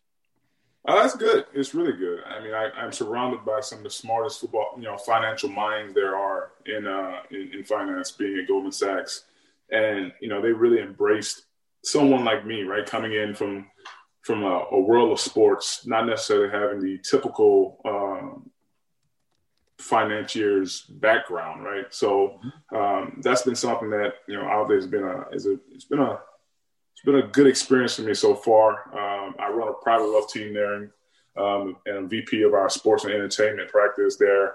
Um, so I, I, live kind of a double life, right? But it's uh, it's good. It's it's it's allowing me to kind of take some of the the experiences and talents from the football locker room and leadership perspective and, and, and, and, and cultivate those over here at Goldman Sachs from a financial perspective. So mm-hmm. um, I'm really enjoying it and uh, looking forward to just continuing to grow in this role.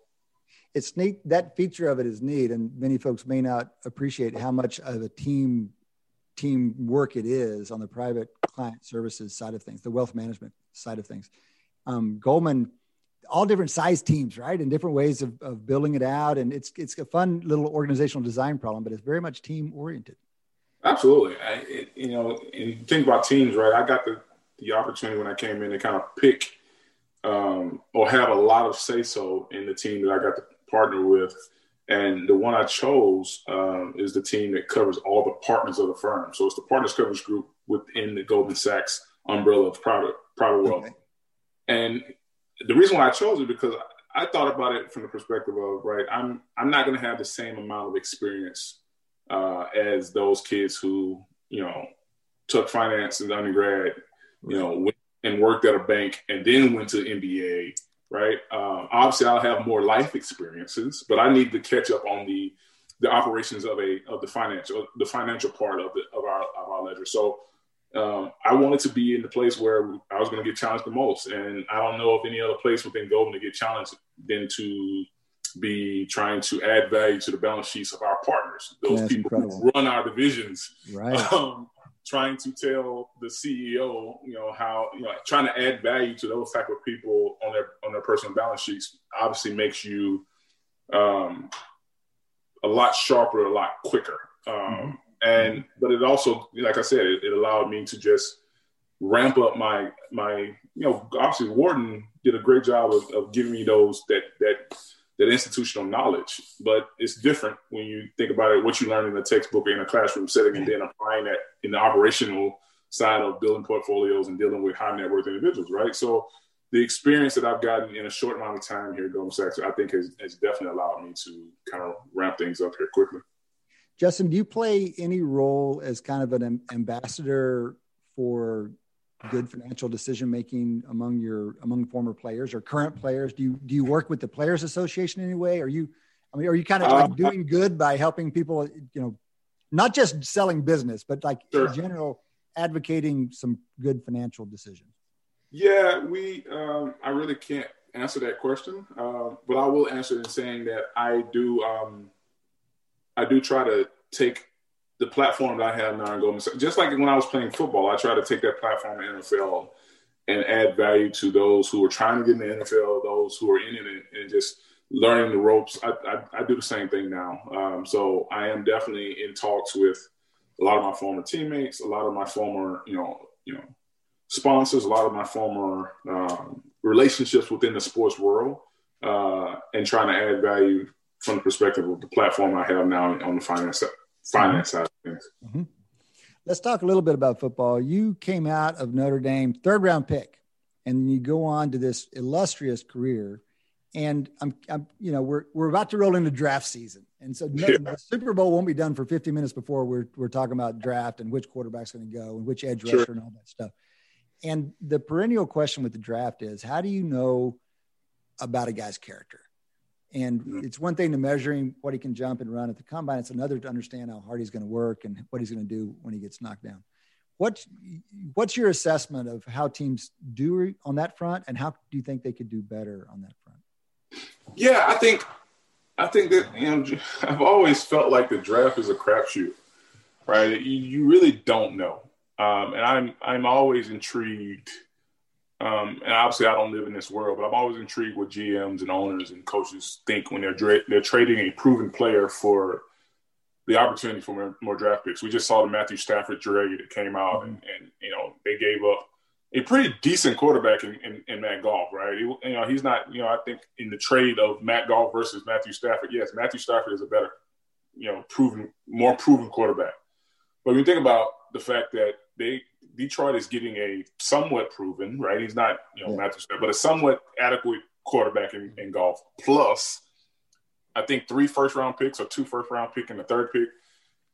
I, you know, it's hard for me to say, you know, how I would deal with it. I'm, I'm always, I always like to get more of the proven asset, but the proven asset in this case isn't like Matthew Stafford is a 10, but Matt, you know, Goff is probably a what I don't want to disrespect him, but a seven. So it's a it's a par three in between those two picks, right? Yeah. It ain't like they just getting a ten and, and the other team getting a zero, and then you add in the first rounders. But I think to answer your question, you know, from a character standpoint, you really never know. You got to do your due diligence around. You know, I know when I was, you know, I was coming out in draft. You know, all the teams they would, you know, bring you in. They would ask you about your family. They would ask. They would want to talk to your family. They would want to talk to your coaches, your players. They'd be, they'll try to be around at games or their scouts will try to be around at games to see how you responded in moments on the sideline, so and so so. And then they'll, you know, obviously they're going to have that in that that interview with you and ask you these poignant questions. And a lot of them are trying to pick at maybe sore spots in your career. You know, in this game, you got this personal foul because whatever, right? Yeah, yeah. So they're trying to f- see or j- trying to create an atmosphere in that interview to kind of get you off your P's and Q's and see how yeah. you respond to it, right? Mm-hmm. And to answer your question as far as how they can do it better, I don't, I don't, I don't know if they can. I'm not, I'm not sure, but I think it, it at the core of your question, the draft is a crapshoot. You got to do your best job of trying to figure out what you have, what you have, and uh, a lot of times teams get it wrong. But you know, what what did they get wrong? What what did they get wrong about you? What did they miss about you that that left you as a third round pick? I mean, third round pick is a great thing, right? But it's not as great as you ultimately were. Well, what happened to me was um, I had a knee injury my junior year, um, and I tried to come back quicker than I should have. I just say that because I knew, like my junior year, people don't know this, but I was actually declaring for the draft. I got hurt in my last game of my junior season. I was going to declare for the draft because I literally had three credits left to graduate. I could have graduated that summer. Um, so I was going to declare as a junior. I tore my ACL against Syracuse the last last game of the season, so I obviously had to come back. But I I know where I was slotted my junior year. Like when you know when you think about coming out, they had the service you could call the NFL, and they would have some people, reputable people. My person was um, Mr. Polian from um, the Indianapolis Colts, uh, and he basically said, you know, you're top 15 pick you know, this pass rush is coming out, this quarterback coming out. My junior year, I, I set the Notre Dame sack record. I was one sack off from being the, the having the uh, most sacks in the NCAA uh, that season. Uh, I think Erasmus James beat me, uh, but I didn't play the last game, so I tell Erasmus all the time, I would have beat you, but it didn't happen. Um, not, not so I was to be a mid to early first round pick and then coming back my senior year, you know, I still remember Mel, Mel Kiper said on TV, I think one of our linebackers got drafted. Courtney Watson got drafted. And in his, you know, in, in his talking about Courtney Watson getting drafted, he mentioned me. Like, you know, Courtney Watson was part of this defense, but this guy coming out next year, Justin Tuck, he's gonna be the so that's that's how that's kind of what was in my brain. So my brain was like, I have to get back. I have to rehab this knee, get back to where I was and not slip. Well, I got tendonitis in my knee because I came back too quickly. And mm. still mm. going into the draft, I was still slide to be a first round pick. Got to the combine, couldn't work out because of the tendonitis. They tested my knee. They felt like, and I don't know if they felt like truly I was not going to be the, be the player I was, but they're going to use anything they can against you to slot you down anyway. And and long story short, I got slotted down because of a you know tendonitis in my knee. Okay. And um, that caused me. um, Dr. Andrews basically did my surgery um, to clean out the tendonitis the next season, my, after my rookie year. He basically told me, uh, "Yeah, that knee cost you about you know 15 million bucks." Oh, like, oh. I was like, "Thanks, Doc. Thank you. I appreciate that." Um, but again, I mean, I think that's what they got wrong. They they didn't they didn't what they didn't get right about me was the fact that I was that kid from Kellyton, Alabama, that was used to playing through pain or never never giving up. And mm-hmm. and I I listened to all the naysayers during that draft. I still remember there was I think it was 10 or 11 defensive linemen taken before me. I still mm-hmm. remember that. I still remember coming into the Giants locker room day one of training camp and my coach looking at me and be like, What's wrong with you? And I'm like, I'm pissed. And he's like, Why are you pissed? I was like, Because I should I should have been that guy or that guy, or that guy. And luckily over time I matured and, and, realized just how great the opportunity I had at being a third round pick and being able to work under Michael Strahan and Osi Umenyiora and being in New York. Um, so I, I, don't I don't regret any of that now, but at the time as a young 21 year old kid, I was I was a little upset. Wow. Wow. Listen, man, bouncing it forward a little bit, I want to get your take on the Super Bowl. One aspect in particular, we, we're always talking about KC's offense, but you know a little bit about their defense, having played for the coordinator, right? What what can you what can you tell us about Spags, and what do you expect, and what do you think people don't quite get or understand about the defensive side of the Chiefs? Yeah, I, I talked to Spags this morning.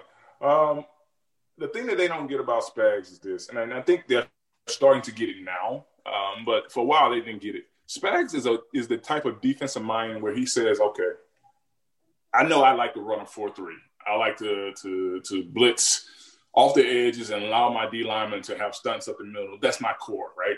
But I don't have that defense. I don't have that that those players to be able to incorporate that. I want to play man to man. I want to use a little bit of disguise late in the downs, but if if I have the people to do it. But if he doesn't have the people to do it, he can customize a defense to his players. And that's one thing that, that's rare in this league for for a proven guy. Mm-hmm. It's rare in this league to say, you know what, I know I can I I'm better served being a four three base defense, whatever. But because I have Justin Tuck, Osi Umenyiora, and Michael Strahan, we're we're probably gonna be able to pressure quarterbacks a lot quicker than normally, right? So, all right, let me get out of my own way and say, oh, I want to blitz this guy on third down and give these guys more time on the back end. Let's let's let's let's run some type of uh, you know trap two defense or whatever it may be that's going to give them a little second longer because I know these guys can rush, and mm-hmm. that's the strength of our defense. So we're going to play to that strength. Mm-hmm. When you go to Kansas City, they might not have Justin and, and Osi and, and, Michael and, and Kiwanuka and, and all those studs we had up front, right? So now I gotta say, okay, who who is the what's the base of our defense? Is it the linebackers? Is it the secondary? and let's build a defense around that base. Mm-hmm. Now he does have some studs up front, you know, Chris Jones and, and, Clark and you know guys up there. They can get after the passer, but like he also had this guy named Tyrann Mathieu back there, Honey Badger. Let's try to figure out a way to, to uh, highlight him in this defense. Let's let's highlight this guy there, and but and not only that, from a a globe uh, a 360 view of the defense, it might come into a week and say, "I don't like our matchup here." let's let's let's let's let's mm-hmm. let's let's rotate Mathieu out. Let's let's mm-hmm. let's show the blitzing early in the down, but at the end of the down, we want him being deep third because I don't mm-hmm. like our matchup at the corner. So we want to mm-hmm. get that corner more help. Mm-hmm. He he has the ability to really understand his defenses, his, players, and build a defense around it. He's very flexible, and, I, and he had this saying. Him and Coach Kaufman had this saying. It was like we we are going to be the best team at midstream adjusting. I'm gonna t- I'm gonna make sure that you guys know every facet of our defense. So that all right, one week we might be a man-to-man team. Next week we might be a zone team. Next mm-hmm. week we might be a mixture mm-hmm. of the hybrid of that. Next one week we might be a blitzing team. One week we're gonna say Justin front four. You guys got it. You're gonna have to cover us. And we were so well versed in because teams like to you know do different things on the offensive side of the ball to just see how you're gonna react. We were so well versed in in having that answer And, I, and that's what I see from him in Kansas City, right? I see he has those answers, or he's had those answers. Okay. Tom Brady's going to know that too because he's obviously faced them a lot. Yeah. Uh, and I just love watching the, the, the the chess match between yeah. the Bruce Arians of the world and the uh, Spags of the world when it comes to those offense and defense, uh, you know, kind of back and forth. Yep.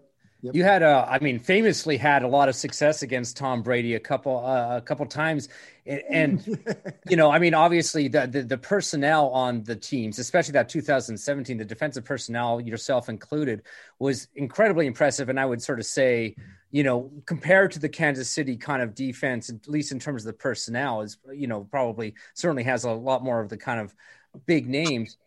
You've kind of convinced me that you know that they're you know, Spagnuolo is co- going to be coaching them up to kind of excel at their strengths. Do you think sure. it'll work?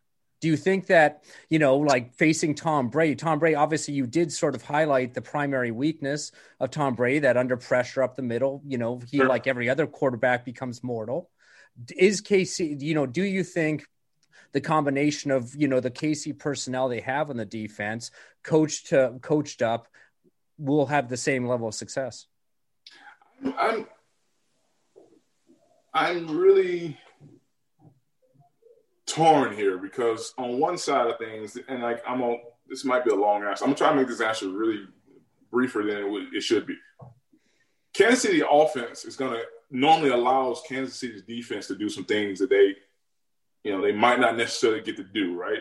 And what I mean by that, Kansas City's offense normally has them up by 14 points, mm-hmm. right, or more.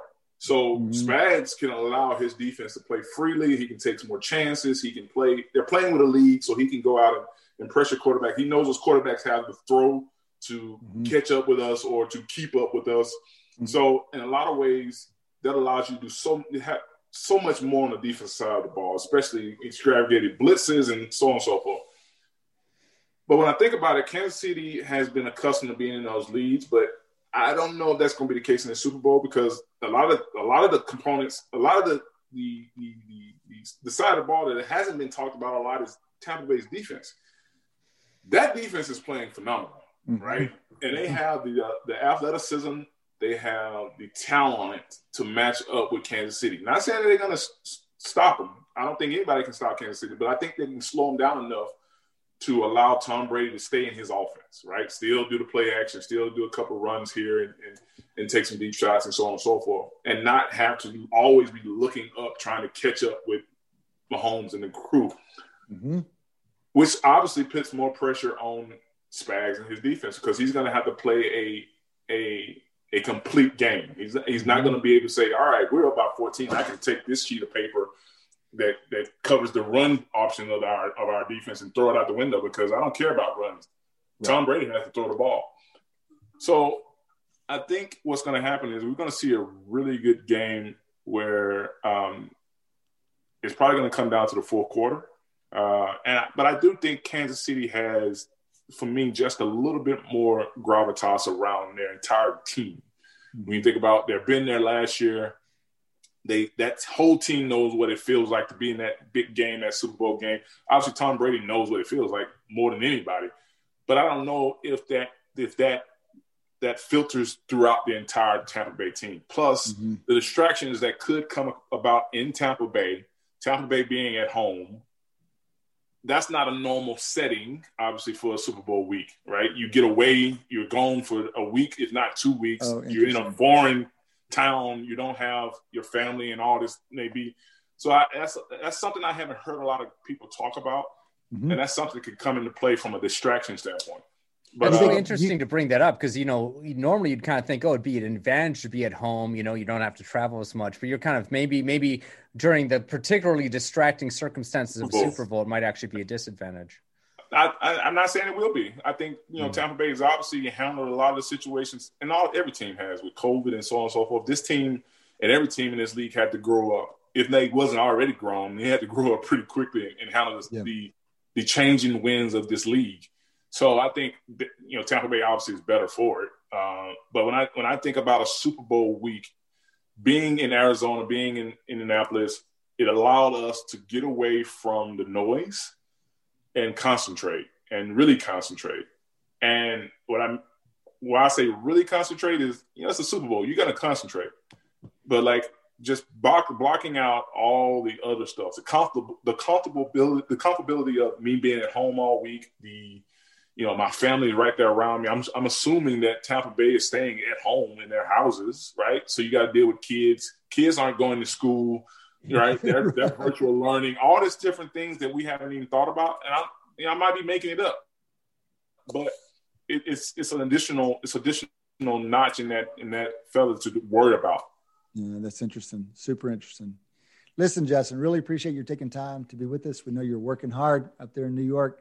Great to get a chance to talk with you about Super Bowl and about football more generally. Really appreciate it. Oh, guys, it's always a pleasure. And All right. uh, hopefully, we'll be doing this in person next year. Exactly. We're, we're planning on it. That's Justin Tuck, two time Super Bowl champ, two time Pro Bowl defensive end out of Notre Dame, and a Wharton alum. That has been the third quarter here you're listening to Wharton Moneyball on Business Radio. Welcome back. Welcome back to Wharton Moneyball. Two hours of sports analytics here on SiriusXM, rolling into the fourth quarter of our Super Bowl show. Sadly, sadly, Zoom, sadly, Philadelphia, Austin, the usual locations, not Tampa Bay, especially sad for Eric Bradlow. I was pulling for you, buddy. We um, made it. We made it to the big game, and it's in the first time ever in Tampa Bay, and I can't go. It's it's uh it it's is, the, the ultimate of irony. It is it is a little rough. It's a little rough. All right, so we've talked uh we've talked COVID nineteen. We've had a handful of interviews with some of our favorite folks from around the NFL. Now I want to hear from you guys on what you're thinking about with the Super Bowl. Any particular numbers or analyses uh, sticking with you as you're thinking about how Sunday's going to go down? Well, I have a question. I, I have a, it's about analyses for you guys, but I, it's an, it's a prediction question. Let's say Kansas City wins the Super Bowl. Okay, does your expected number of Mahomes' total Super Bowl wins in his career go up by more than one?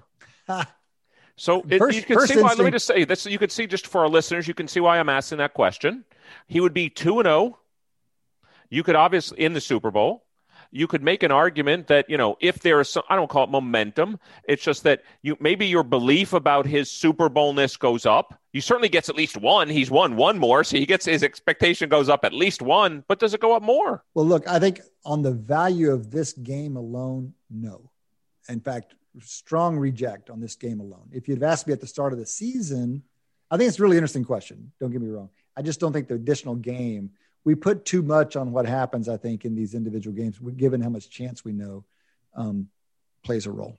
Yeah, I like how Cade framed it there because, yeah, if you'd asked me at the start of the season if they repeated as champions, does that kind of affect by more than one my kind of you know their probability of yes. being a dynasty etc because yeah. it would you know the, they have shown resilience through the whole season to the kind of you know, parity inducing effects and just the general difficulty of repeating as champions. And it kind of impressed impressed me in that way. But this game, if anything, I think, you know, actually winning this game, I don't know if it, it I, I think it's going to be get that much harder to hold that team together the more successful they are to a certain extent. You know, oh, oh, you might go the other way. You I might, might take this one game. That's interesting. You're saying you're going to yeah. update. I mean, it's all. obviously going to it's going to update by maybe slightly less than one or something like that. Yeah. So I was going the opposite I... way. I was saying you would more likely, you know, let's say they get blown out in the game. God mm-hmm. willing. Um, then, yeah, willing. let's be honest. I'm not. I'm I will, not I will say, you really want to bring God in on this my, one? My, my experience. Uh, yes, I might, Adi. I've waited 19 years,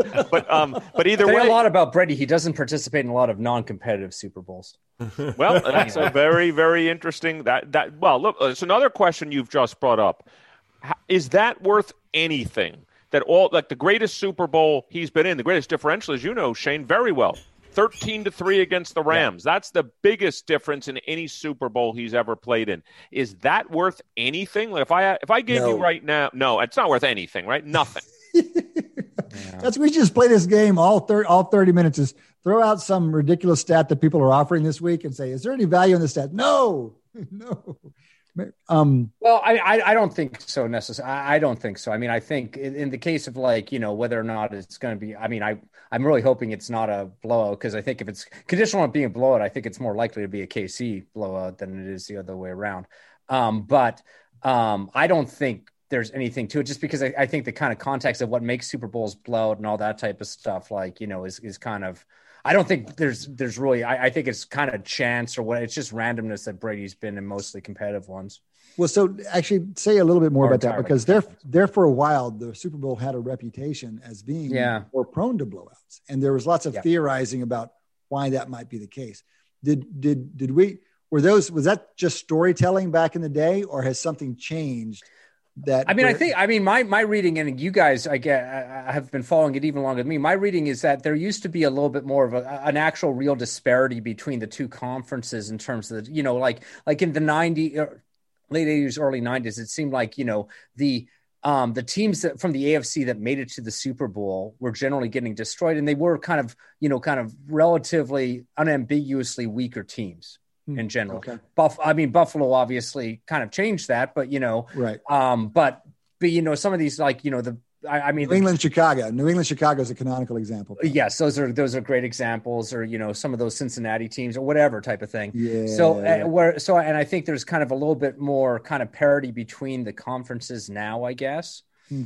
Than they used to be. That mm-hmm. said, I mean, you know, I mean, you could kind of argue the other way around. These, you know, the AFC you know, because of the Patriots, because of Manning, because of Roethlisberger, has kind of, at least in terms of, there's been a very small number of kind of teams that have come out of the AFC, whereas the NFC has kind of been spread, has been more kind of spreading around across teams more recently. That hasn't, I don't, that's not led to real imbalance in terms of winning, like it was back in the 80s and 90s. But so another numbers related question, it, you know, Massey Peabody, I'm sure could answer this for us. If the Bucs win the Super Bowl they will have beaten, according to Massey Peabody, the number one, two, and four teams in the power rankings. Let's forget about the win against the Reds, the, sorry, the Washington football team, but they did beat that team. Yeah. But in the other three games, they'll have beaten the Chiefs, the Packers, and the Saints, which I believe are one, two, and four in the Massey Peabody rankings. Does this make this one of the top five Super Bowl wins ever. Given, you know, it's not just the ranking, of course, it's the strength parameters from the Mass Massey Peabody. But where does it where does it come? Is this is would this be like one of these unbelievable Super Bowl runs? I mean, I, I, it doesn't feel that way. I mean, you can this the stats are are strong, but we we need to go back and look. I'm sure it wouldn't be hard to find some other examples who, of teams that have done something like that. I mean, it doesn't this, feel like this has been some titanic the I think lines the, were pretty the, close, Bucs, weren't they? Frankly, what the Bucs have done this year in the playoffs is more impressive. Doing it all on the road. Well, I, I, mean, I think that's the starting point for one of these runs that Eric's describing. If you want to be kind of playing the top teams, you're probably, I mean, the starting point is you're place. coming in as a wild card or something yeah, like that. That's right. And that's so, right. I mean, you know, the starting point for looking back in history is I would look back at, you know, those the 2007 Giants coming that's in as a one. wild card team. I don't know who I, I can't remember who else they faced in the NFC. Um, and and what the kind of like what the you know power rankings what those teams would be. But I think the starting point for kind of one of these epic runs is you you're coming in as like a less favored like a wild card team, and I. I I can't remember if 2011 if the Giants were the last wild card win team to win it all. I think they were wild card teams. There've been a number, and you know there are more wild cards now than there used to be. Back in mm-hmm. the day, there was one. I think the Steelers yep. one of the years made it as a wild card. To be interesting to see what teams they went through there. One more question uh, on one of these kind of hypotheticals we're playing with. I'm curious about what you value you put on Brady having been there so much. So we we tend to, you know, poo poo this stuff. But say for example, you know, so this year QBR for Aaron Rodgers is pretty close to Tom Brady. It's almost identical. They're both right at 80. Mm-hmm. So what if and Rodgers has one Super Bowl win versus Brady's umpteen? What differences would you give the Bucs? Different chances would you give the Bucs if it was Rodgers QBing them now instead of Brady? Just on history in the Super Bowl alone. I give my opinion. I give it a higher chance if it was Rodgers. And let me say why. Because I think the probability you're going to get the good Aaron Rodgers is higher than the probability you're going to get the good Tom Brady. But oh, wow. if okay. you tell me you're getting the good Tom Brady, I'd rather have Brady in the game. It's just a lower probability event. And I don't think the mean is that much different between the two. I think the good Aaron Rodgers is damn good. And I'm not even adjusting for age or anything like that. But that's why I put a higher chance if it was Aaron Rodgers. That's mm-hmm. for me. Mm-hmm. Well, and Shane, think, you're the you're the longtime Brady guy. You've seen him win a few. Yeah, no, and I mean, I think Eric's got the main effect that Aaron Rodgers is a, a, a, a you know probably slightly higher mean and definitely lower variance than Tom Brady, kind of game to game. So I think that is the main effect, and I can't argue against that. I think the secondary effect I'm going to argue intangibles of kind of the leadership part of like there's going to be a lot of people on the Buccaneers that are there for the first time. Without Brady on that team, the Chiefs would have a key advantage is that they so many of those people are repeat champions and have had immediate experience in the Super Bowl. To the extent that Brady can kind of communicate or, or kind of show by example how you handle yourself over these kind of couple weeks of buildup, I think that's probably helpful to the team. I don't think it's going to swamp the main effect that uh, Eric uh, mentioned, though. Okay. Uh, what do you make of the of the of the Tampa Bay's season? Do we just throw out that early part of the season? Tom Brady's bad bad opening. What I, some, I just keeps coming back to me. That's why I was much less. I may say I'm not a big fan necessarily like you, Eric, well, I, I, or, or, but I just always thought that this is so unexpected because that stuff matters.